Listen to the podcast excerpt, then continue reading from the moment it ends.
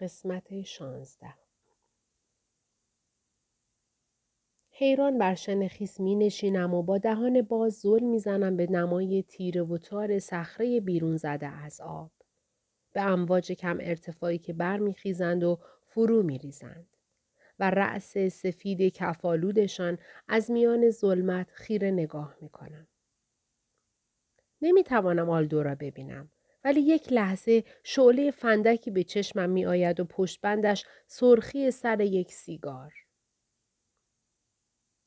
ساعتها که می گذرند، شب از آنچه که هست هم تاریک تر می شود و هر آنچه دیدنی است در سیاهیش حل می شود. سفیدی امواج درخشش محوی دارد که بعد از مدتی کامل ناپدید می شود. امواج دیگر به چشم نمی آیند. صخره دیگر پیدا نیست. هیچ. اشتباه گرفتن باد با نفرت تمام عیار شب مثل آب خوردن است. گوش تیز می کنم تا صدای آلدو را بشنوم که نامم را فریاد می کشد. ولی نمی توانم اصوات خشکی را از صدای دریا تمیز دهم. چند تا مسکن دیگر از کیسه ویلچر آلدو بر می دارم و سرم را روی شن سرد می گذارم و چشمانم را می بندم. از سرما می لرزم. یک نواختی خلسه آور خواب. خواب می بینم روی تخته های من هستیم و در تاریکی شب روی آبی به زلالی اشک چشم شناوریم و به دره‌ای پر از استخوان‌های خیس که زیر تنمان است نگاه می کنیم. ساعت چهار صبح بلند می شوم و می بینم که ابرها راهشان را کشیدند و آسمان پر است از ستاره و صخره عظیم خودنمایی می کند. هیچ چیز انگار سر جای خودش نیست. همه چیز بر خورده یا از یک جور فیلتر گذشته. شمای آلدو را می بینم که روی صخره نشسته. حرکت نمی کند و یاد ناتوانی حرکتیش می افتم در اتاق بازجویی وقتی که مجبور شدم به زور بر صندلی بنشانمش. جرم نوزاد کشی بالای سرش. یاد چشمان گروهبان اکس زمخت و ساکت می افتم. همینطور بازرس ارشد دویل. هر دو جوری به دوست من نگاه می کنند انگار اهریمنی است که هیچ امیدی به اصلاحش نیست. بازجویی یا شرایط و ضوابط.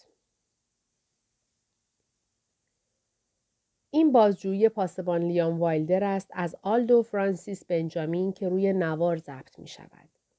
بازرس ارشد جیسن دویل و گروهبان دیوید اوکس به عنوان شاهد در جلسه بازجویی حضور دارند.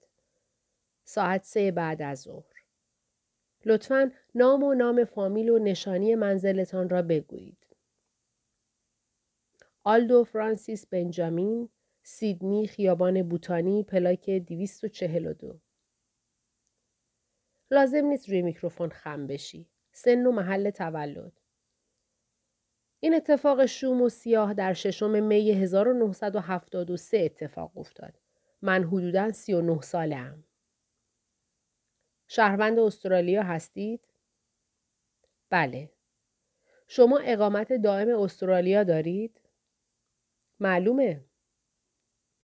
آیا از بومیان استرالیا یا از اهالی جزایر تورس استریت کوینزلند هستید؟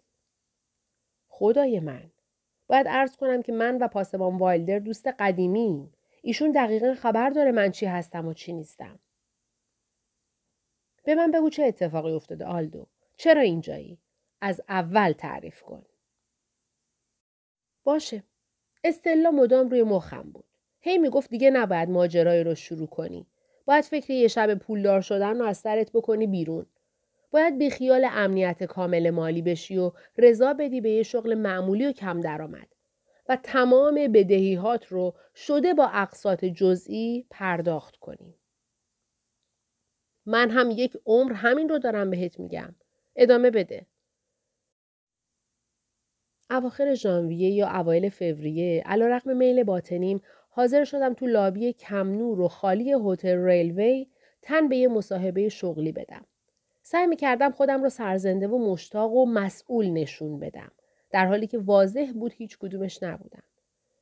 کی جلوم نشسته بود؟ دایی هاوارد استلا. دیدیش؟ اون ساینتولوژیسته؟ خودشه. توی سکون تهدیدآمیز رزومه من رو خوند. پشت سر ما یه زوج چمدون رو که چرخش شکسته بود میکشیدن سمت میز پذیرش و من هم داشتم یه چیزی میگفتم توی این مایه ها که خیلی سریع همه چیز رو یاد میگیرم یا اهل کار جمعی هستم. یکی از همون جمله‌هایی که باعث میشه حس کنی به یه نفر اجازه دادی به خاطر یه تک دلاری بشاشه روت. هاوارد صاحب هتله مدیرشه. یادمه سکوت سنگین فقط با صدای ویبره موبایل توی جیب مشتری‌های هتل و صدای دینگ آسانسور شکسته می‌شد. هاوارد خم شد طرفم و گفت: گوش کن آلدو، تو واقعاً به درد این شغل نمی‌خوری. ولی اصطلاح بدجور به گردن من حق داره و شنیدم نمیتونی از پس هزینه‌های نگهداری بچت بر بیای. هزینه نگهداری بچه؟ با اینکه بچه نداشتیم اصطلاح اینجوری بهش گفته بود. بچه‌ای که مال کرگ بود یا شاید یه شخص ثالث ناشناس. میدونی چی میخوام بگم؟ نوشتن این سناریو فقط از اصطلاح برمی اومد. وارونه کردن حقیقت یا دروغگویی برای رسیدن به نتیجه مطلوبش. توی این مورد به خصوص بند کردن دست من برای اینکه بتونم بدهیش رو بدم. به علاوه تسلط روی تو. گفته بود پیشخدمتی هتل یعنی بردن همبرگرهای بیست دلاری به اتاق راکستارهای معتادی که حوله سفید پفدار تنشونه و اون موقع داشتم به این فکر میکردم که دروغ گفته یا نه. هاوارد با بی‌حوصلگی به مبلش تکیه داد. انگار تمام عمرش مجبور بوده با من سر و کله بزنه. گفت یه مرد باید هر کاری از دستش برمیاد انجام بده آلدو. گفتم ظاهرن که اینطوره. گفت یه مرد باید به وظایفش عمل کنه. گفتم شما ظاهرن راجع به مردها اطلاعات زیادی دارین. هاوارد اخم کرد. در آسانسور روبه لابی خالی باز شد. هاوارد آرام گفت خیلی خوب. اگه دوست داری شغل مال خودته. دروغکی گفتم بابت فرصتی که در اختیارم گذاشتید ممنونم. و اون هم با دست دادنی اغراق شده یک جور خط و نشون برایم کشید و از لابی زد بیرون. ایستاده بودم و به چشمهام فشار می آوردم تا نقش‌های زغالی تیره روی دیوارهای به سیاهی غیر رو تشخیص بدم که یه دقیقه بعد برگشت و یه یونیفرم گرفت تو صورتم. ناخودآگاه یه قدم رفتم عقب. گفتم یا خدا یا عیسی مسیح. گفت چی شده؟ گفتم یا عیسی مسیح. لیام راستش فقط یه کت و شلوار سیاه بود با یه پیراهن سفید و یه کراوات قرمز. ولی به نظرم اومد زندگی داره برام قواره میکشه که دقیقاً اندازمه.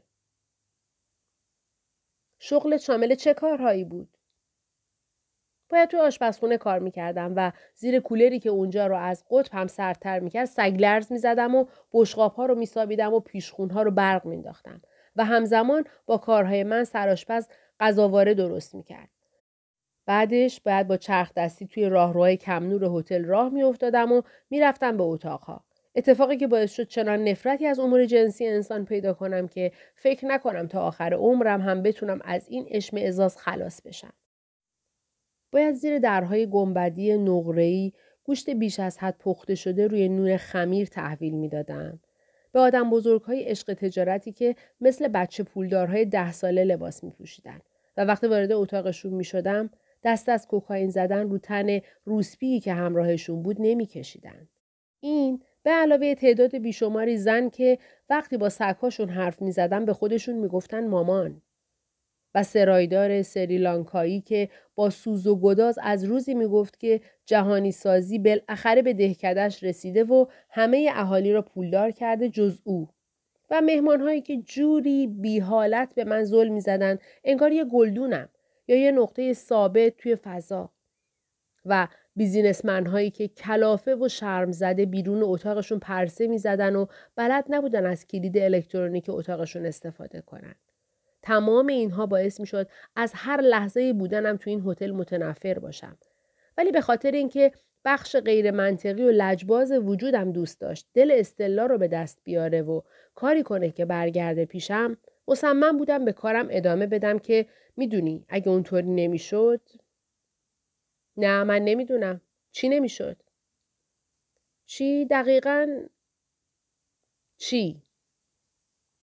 دقیقاً تا وقتی گونه بد اقبالی من شناسایی نشه نمیتونم بگم. چی رو نمیتونی بگی؟ میدونم که همیشه در مسیر شهاب سنگ‌های عجیب و غریب قرار میگیرم و یه جورایی هم تقصیر خودمه. ولی چطور امکان داره لیام؟ من واقعا دارم هر چی کاشتم درو میکنم؟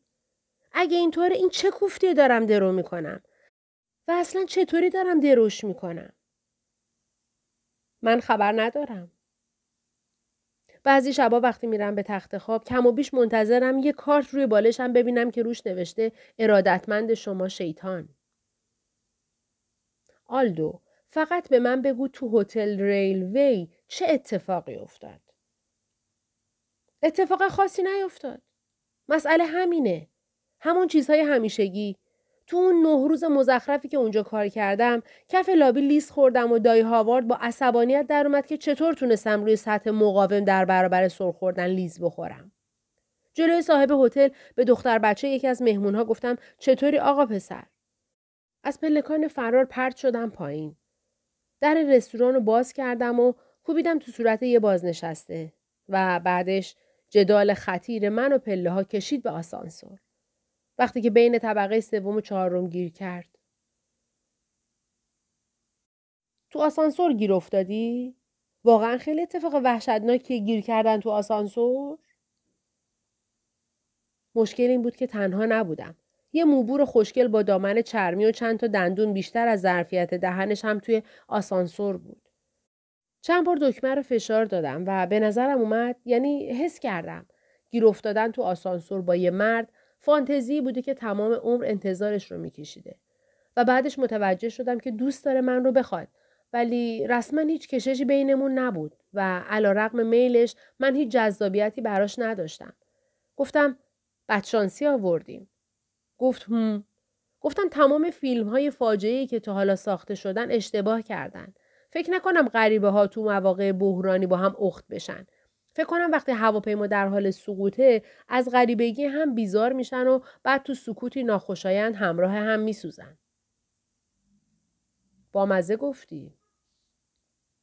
نه، در جواب من پشتش رو داد به گوشه آسانسور و شروع کرد به نالیدن و دومین چیز به ذهنم خطور کرد. اینقدر ترسیده که مخش دیگه کار نمیکنه. صمیمانه ترین لبخندم رو زدم که اوضاع رو بدتر کرد. گفت به من دست نزن. و بیشتر خودش رو به عقب فشار داد. جیغ زد جیغ میزنم آ و به شکل تصاعدی بیشتر پشتش رو به دیوار پولیش خورده آسانسور فشار داد و بعد سرش رو آورد پایین و خودش رو جمع کرد. نمیدونستم چی کار کنم. پیراهن چروکم رو صاف کردم و دلسوزانه ترین پوزخندم رو زدم و خیره شدم به در. ولی جنس در فلز صیقلی بود و هر طرف میچرخیدم نمیتونستم از تصویر هم فرار کنیم. وحشتناک بود. ترس اون. ترس من از ترس اون. عصبیت فزاینده‌اش.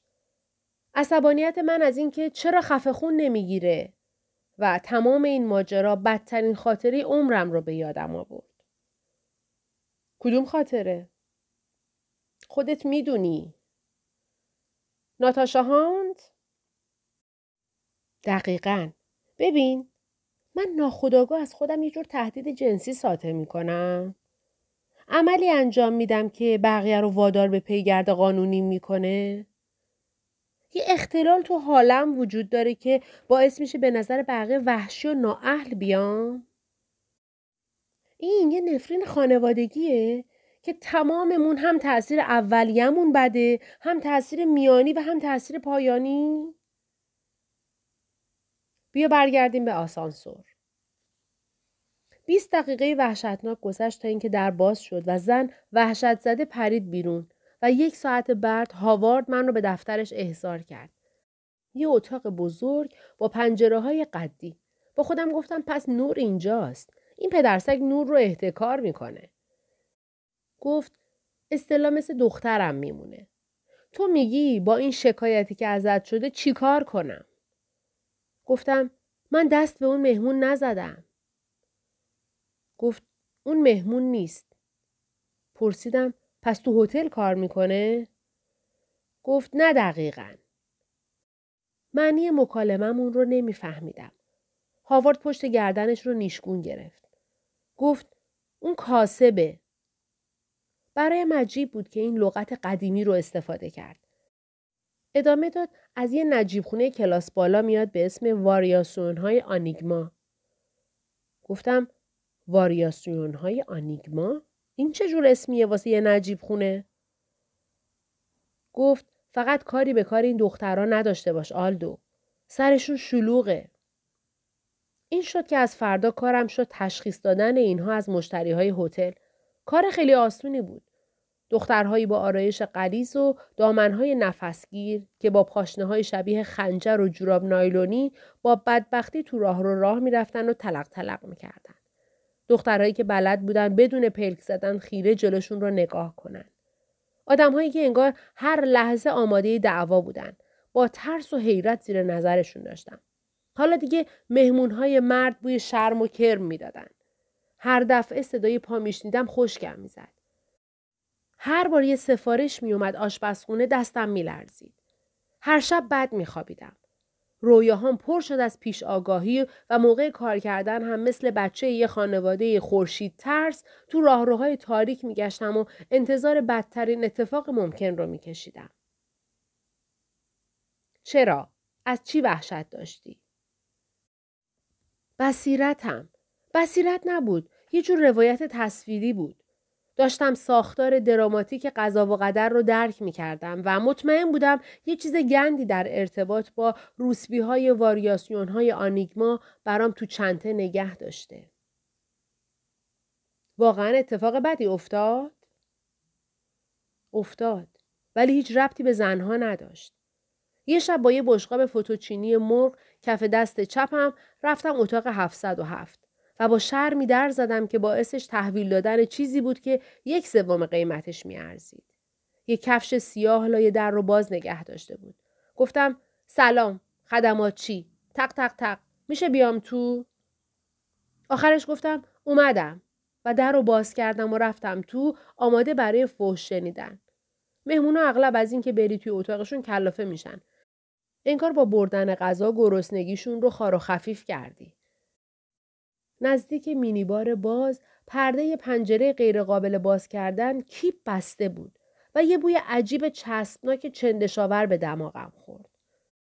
روی فرش آبی پفدار پر بود از پوست بادام زمینی و شیشه های کوچک ودکا و حوله های خیس. یه صندلی هم دمر افتاده بود روی زمین. بعدش هم اون. کی؟ یه مرد میان سال لخت از گردن آویزون بود از لوستر فلزی که به شکل غریبی تونسته بود در برابر وزنش مقاومت کنه و از سقف کنده نشه. یه خودکشی. درست قبل از اینکه دست به این کار بزنه غذا سفارش داده بود. عوضی. کثافت گردن شکسته مست ابدی. معلومه که یاد هنری خودکشیش افتادم و برنامه ریزیش برای اینکه یه غریبه پیداش کنه. حالا غریبه من بودم. برای روشن شدن موضوع عرض می کنم که مظنون به پدرش هنری بنجامین اشاره می کند که یک خدمتکار استخدام کرد تا یه زن پرتغالی به اسم دولچه که وقتی من و ورونیکا مدرسه بودیم و لیلا هم رفته بود آزمون بازیگری در خونه رو باز کرد. یه نوشته با دستخط پدرم روی میز بود. لطفاً اول حمام طبقه بالا را تمیز کن. رفت طبقه بالا و هنری رو توی وان دید که رگ جفت دستاشو زده بود. بعدن تو مجلس ترحیمش از برادراش اینها رو شنیده که این روش دختر دبیرستانی هاست و مرد اینجوری خودکشی نمی کنه. ولی برایند نظرها این بود که باید به مردی که اجازه نداده خانوادهش جسدش رو پیدا کنه احترام گذاشت. واقعا همینطوره. پس تکلیف اون دلچه بیچاره چیه؟ یه هفته بعد لرزون عرق ریزون اومد دم در خونه و گفت شما دستمزد اون روز من رو ندادین. لیلا گفت خب تو چیزی رو تمیز نکردی؟ بعد از این اتفاق آلدو هر بار که با قدم‌های آهسته به سمت جایی می‌رود که به نظرش چیز بدی انتظارش را می‌کشد از اصطلاح راه رفتن مثل یک خدمتکار پرتغالی استفاده می‌کند. بالا دستیات نمی‌فهمن چی گفتی. خب برگردیم به هتل. دنبال یه یادداشت گشتم. هیچی نبود. فقط یه کارت صبحانه که برای فردا صبح پر شده بود. آب پرتقال، قهوه بی کافئین، سبد صبحانه سبک. روی تخت نشستم و سعی کردم به جسد که من رو یاد چتری مینداخت که توی باد پشت و رو شده نگاه نکنم. از روی کیف رمزدار و کفش چرم مشکی و کت دو جیب مرتب تا شده به این نتیجه رسیدم که انگیزه خودکشیش مالی بوده. شاید خونش رو از دست داده بود و روش نمیشد با زن و بچهش روبرو بشه.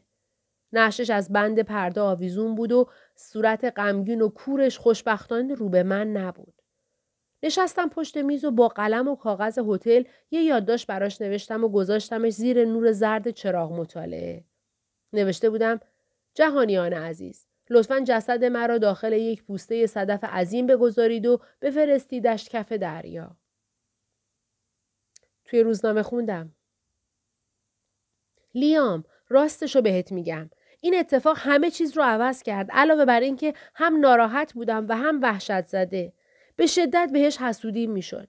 این بی پدر به چیزی رسیده بود که منی که همیشه دوست داشتم ناپدید بشم یا به شکل ارادی متلاشی بشم یا توی خواب ذوب بشم یا بزنم روح و جسمم رو درب و داغون کنم و بعضی شبها با فانتزی خفگی خوابم میبرد نرسیده بودم. تو اون لحظه فهمیدم که از کار توی هتل ریلوی استعفا نمیدم، نه کتبن و نه شفاهن. فقط دیگه پام رو نمیگذارم اونجا. کارم دیگه تموم شده بود. کارت با چی تموم شده بود؟ یادته وقتی جوانتر بودم دوست داشتم دست کم اندازه اسفنج قطب جنوبی عمر کنم؟ هزار و پانصد سال. فقط مرگ روبی کوچولو و طلاق و از دست دادن رفقا و شکست‌های شغلی و بدهی خفه کننده نیست. چیزهای جزئی دمار از روزگار آدم در میارن. دندون نهفته‌ای که فقط وقتی میری کمپینگ عرض اندام میکنه. مارگزیدگی درست جایی که موبایل آنتن نمیده. گوش کن. نمیدونم از این خبر داری یا نه. پدر بزرگ مادرین به خاطر نیش یه عنکبوت غیر سمی مرد. از ترس تلف شد. مادر مادرم به خاطر تشخیص اشتباه سرطانش کشته شد. یه جور تلقیم پذیری نکبت غیرعادی که تو خانواده ما موروثیه. میدونی یون گفته ترس از خورده شدن و ترس از تاریکی تو ناخودآگاه جمعی ماست. خب من متعلق به گونه ایم که یک سری ترس به خصوص رو نسل به نسل انتقال داده. ترس از پل طنابی معلق. ترس از عطسه کردن مبادا باعث بهمن بشه. ترس از ازدواج به یک خواهر ناتنی ندیده و نشناخته. ترس از مردن در اثر شلیک یک شکارچی به صورتمون. جزیره لیلا؟ چطور؟ من تو رو خوب میشناسم. میخوای دوباره راجع به جزیره لیلا حرف بزنی؟ خب بقیه نشنیدن.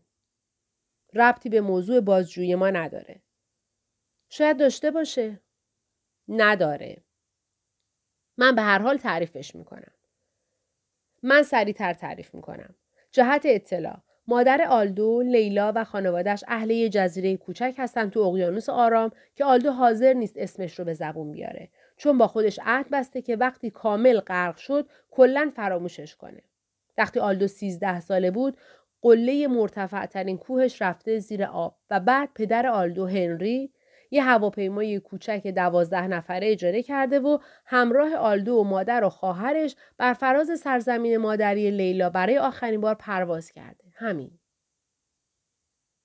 چی چی رو همین؟ هواپیمایی که ما رو بر فراز اقیانوس آرام درخشنده کشون کشون می برد وحشتناک کوچیک بود. پنجره‌های بیضی کابین اصلیش پرده طرحدار داشتن و بوی فرش نو و بادام زمینی بوداده میداد. روی صندلیش موی سگ بود. خواستم گواهی خلبانی خلبان رو ببینم و وقتی نشونم نداد اعصابم خرد شد.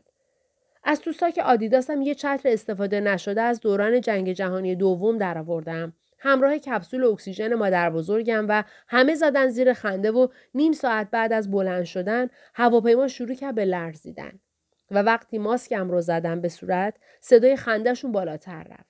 انگار ریتم تند شونده پایین رفتنهای هواپیما رو متوجه نمی شدن. ورونیکا و هنری سیخ روی صندلی‌هاشون نشسته بودن و یادم تنها آرزوم این بود که توی هواپیمای خودم باشم و خودم. سقوط هواپیما رو تصور کردم و از حضور ورونیکا تو اون موقعیت بیزار شدم. کسی که درست لحظه بلوغش من رو برای همیشه از زندگیش کرد بیرون. از اون به بعد مدام دعوا می کردیم. موقع خواب به هم برچسب نیکوتین می چسبوندیم و از این جور کارا. به ذهنم زد مردن همراه ورونیکا اتفاق مزخرفیه. یک لحظه هواپیما جوری حرکت کرد انگار اسیر یک جریان شدید هوا شده. لیلا جیغ زد همینه همینه. چشممو بستم. نه از سر ترس. به خاطر اینکه هدیه هنری به لیلا که تماشای آخرین لحظات ناپدید شدن وطنش بود، به نظرم چنان هدیه عجیب و غریبی اومد که تصمیم گرفتم درش هیچ نقشی نداشته باشم. لیلا داد زد تو رو خدا از پنجره بیرون نگاه کن آلدو. نگاه کردم. خورشید پشت ابرهای نمناک فرو رفته بود و اون پایین زیر حجاب بارانی ملایم سرزمینی قرار داشت که از رویاهای مادرم بیرون پریده بود. قله رقت‌انگیز پوشیده از آبی که به زحمت دیده میشد و دریای عظیم فیروزه‌ای احاطش کرده بود. رأس جزیره به قدری کوچک بود که آدم باورش نمیشد زمانی تمدنی انسانی روش برقرار بوده. صحنه‌ای که این قابلیت رو داشت که لیلا رو تا آخرین لحظه عمرش افسرده کنه. وقتی مهتاب پیش از موقع روی آرامش پهناوری تابید که جزیره محکوم به فنا رو در بر گرفته بود گفتم خیلی ناراحت کننده است. همین. نگفتم که ناراحت کننده نیست. وقتی خلبان مسیر پرواز رو عوض کرد تا دوباره از روی جزیره بگذره سکوت وهم‌انگیز و عذاب‌آوری بر ما حاکم شد. بعد یه بوی تند و تیز به دماغمون خورد و از پنجره دودی دیدیم پر از جرقه‌های نقره‌ای که می‌خورد به شیشه. هواپیما به جون کندن و سر و صدا افتاد و بعد رفت پایین. سقوط کردیم. داشتم از روی صندلیم بلند می شدم. یه فشار وحشتناکی توی گوشام حس می کردم و همه جیغ می کشیدن. یک لحظه بعد همه بیهوش شدن. دستها شل روی سینه. همه به جز من که داشتم اکسیژن مادر بزرگم رو می مکیدم و صورتم رو فشار می دادم به شیشه. خلبان موفق شد هواپیما رو کنترل کنه. ولی عجیب پایین پرواز می کرد. و از پنجره بیضی تصویری دیدم که با چنان قدرتی به درون ناخودآگاهم رسوخ کرد که هنوز لحظه ورودش رو به یاد دارم. آب مثل شعله‌های آبی رنگ اینقدر بالا اومد که بالاخره قله خیس رو بلعید. همین. کل قوم تو روز روشن از صفحه روزگار محو شد. من ناظری بودم که چیزی که نظاره‌اش می‌کردم ارتباطی به هم نداشت. چندین نسل اینجا زندگی کرده و مرده بودند. من فقط یک جفت چشم بودم و شاید اشباح اون قوم. ارواح تیره بختی که تا شعاع چند صد کیلومتری کسی رو نداشتن که شبها به قصد ترسوندن سراغش برن. خودشون رو چسبونده بودن به من، یه شاهد عینی غیر بومی که ناخواسته مسئولیت برگزاری آخرین مناسک یک ملت رو به عهده گرفته بود. چون درست بعد این اتفاق بود که زندگی به گوه کشیده شد. ورونیکا تو انفجار اتوبوس مرد. یک سال بعد هنری از پله افتاد و استخون شونش شکست. تو بیمارستان زخمش عفونت کرد. نکروزفاسید که باعث شوک در اثر مسمومیت شد و برای همین چند بار دیگه رفت زیر عمل. فکر کنم درد مزمن ناشی از این بلاهایی که سرش اومد هلش داد سمت خودکشی. همون که برنامه ریزی کرد یه غریبه پیداش کنه، درست همون مصیبتی که خودش هم دوچارش شد توی هتل ریلوی. دوباره برگشتیم، خدا رو شکر. پس تو بعد از این ماجرا تصمیم گرفتی کلک خودت رو بکنی. میدونم که زوج خوشبخت رو تو مراسم عروسیشون مسخره کردم. ولی دست کم بودایی ها میدونن متولد شدن عجب چیز ضد حالیه. و آینده. میخوام بگم آیا من دلم میخواد تو دنیایی پر از کهنسالی که تنها بازار رو به رشدش کلیه آدمی زاده یه کارآفرین باشم؟ دوست دارم عمرم رو به قدری کش بدم که شاهد درگیری‌های بین نسلی و جنگ‌های بر سر آب اواسط قرن بیست و یکم باشم؟ به هر حال از هر جور عملکرد ادراکی تا سرحد مرگ خسته شده بودم. فکر کردم درمان درد ترس از مرگ خود مردنه. چشمام رو محکم به هم فشردم و احساس رهایی کردم. هجوم زود هنگام بیخیالی به نظرم و بوی گند تمام نشدنی دستگاه تهویه مطبوع خستگی ناپذیر راهرو رو کشیدم توی ریم. همراه بوی فوتوچینی مرغ مخلوط با بوی محوه آخرین اجابت مزاج قهرمان مردمون.